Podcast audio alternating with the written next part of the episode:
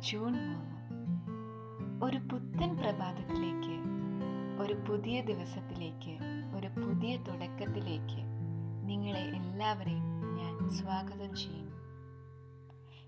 ഇന്ന് നിങ്ങൾ ചെയ്യുന്ന ഓരോ പ്രവൃത്തിയും നിങ്ങളുടെ മനസ്സിനെയും പ്രവൃത്തിയെയും നല്ലതാക്കി തീർക്കട്ടെ എന്ന് ഞാൻ ആശംസിക്കുന്നു. ഇന്ന് ഞാൻ നിങ്ങളുമായി പങ്കുവയ്ക്കാൻ പോകുന്നത് ഏവർക്കും പ്രിയങ്കരമായ ഒരു അനുഷ്ഠാനത്തെ പറ്റിയാണ് ചായ എന്ന അനുഷ്ഠാനം. ഓരോ പ്രവൃത്തികളുടെയും ഓരോ രുചികളുടെയും കൃത്യമായ ആവർത്തനം ലളിതവും ആധികാരികവും നിർമ്മലവുമായ വൈകാരികതകളിലേക്കുള്ള പ്രവേശനം. ചായ സമ്പന്നരുടെയും ദരിദ്രരുടെയും പാനീയമായതിനാൽ കുറഞ്ഞ ചെലവിൽ രുചിലോകത്തെ ആഭിജാതരാക്കുവാൻ എല്ലാവർക്കും കിട്ടുന്ന ലൈസൻസ് ആണ്.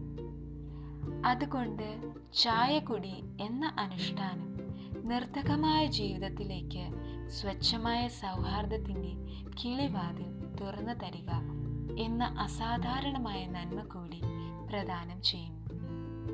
അതേ ലോകം ശൂന്യത ആഗ്രഹിച്ചുവെന്നും നിസ്സാരതകൾ നമ്മെ ചൂഴ്ന്നു തിന്നുവെന്നും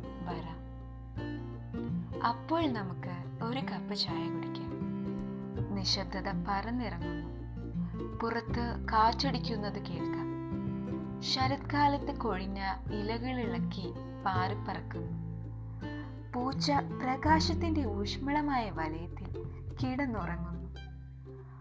ഓരോ കവിൾ കുടിക്കുമ്പോഴും കാലം കൂടുതൽ ഉദാത്തമാകുന്നു. കടപ്പാട് ജാപ്പനീസ് എഴുത്തുകാരൻ. ഒരു കപ്പ് ചായയോടുകൂടി നിങ്ങളുടെ ഇന്നത്തെ ദിവസം അതിസുഖകരമാകട്ടെ എന്നും ആസ്വദനീയമാകട്ടെ എന്നും ഞാൻ ആശംസിക്കുന്നു.